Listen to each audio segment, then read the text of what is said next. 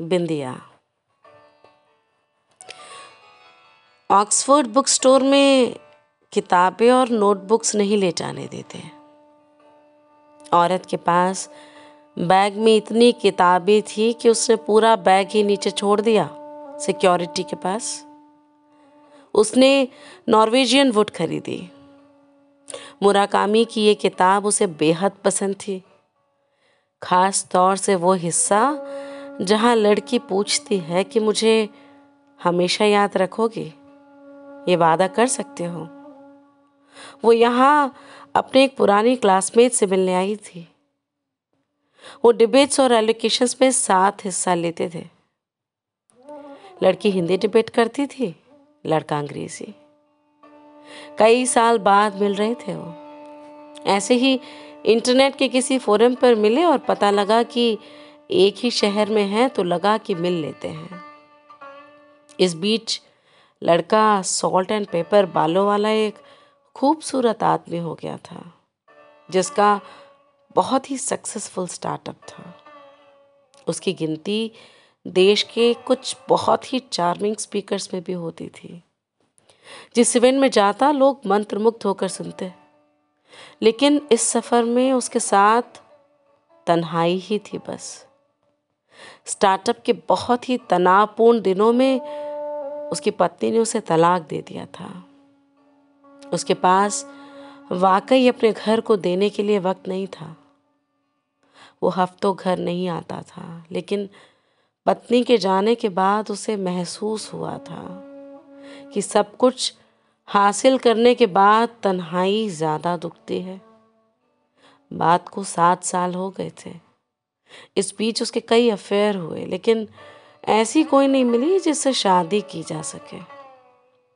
औरत इंडिको ब्लू साड़ी में प्यारी लग रही थी, जिसे क्यूट कहा जा सके। आदमी खुद को जीन्स टी शर्ट में थोड़ा अंडर ड्रेस्ड फील कर रहा था। जानता कि तुम इतनी अच्छी लगोगी तो कुछ ढंग से तैयार होकर आता। तुम्हारे साथ बैठा बुरा तो नहीं लग रहा ना? औरत की हँसी गुनगुनी थी।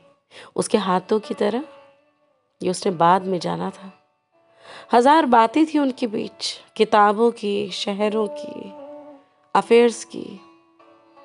नीली साड़ी में बैठी औरत ये जानकर काफ़ी अचरज में थी कि इतना कुछ हासिल करने के बाद भी उसे खाली खाली सा लगता है, क्योंकि औरत को कभी खाली खाली सा लगा ही नहीं।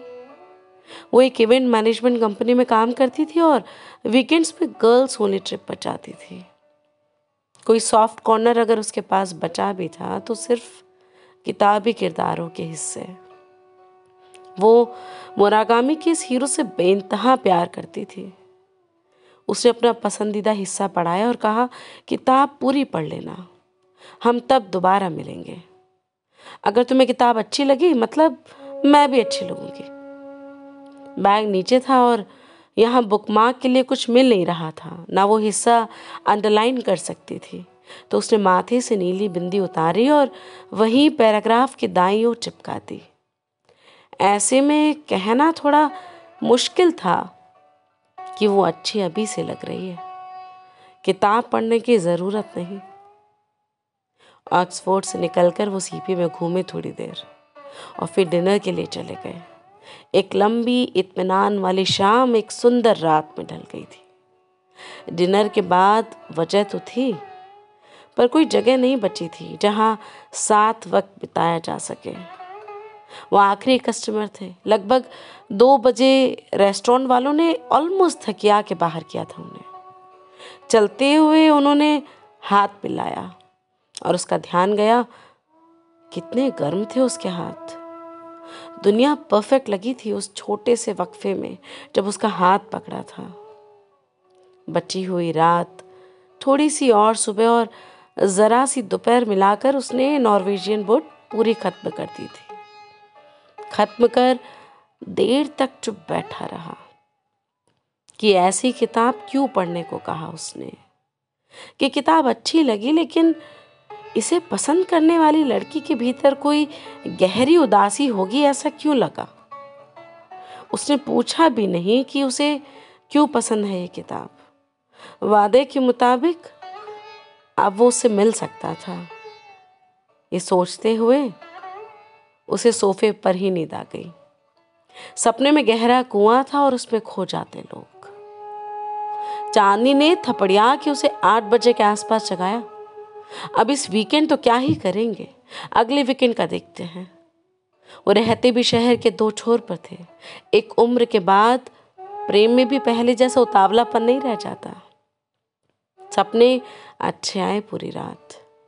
वो किताब हाथ में लेकर सोया था। उंगली से बिंदी को टटोलते हुए, जैसे कि वो पास थी, कि इस बिंदु से कहानी शुरू होगी। नीले समंदर, बर्फीले पहाड़। लड़का कई दिनों बाद सपने देख रहा था। सुबह की कॉफ़ी बेहतरीन बनी थी।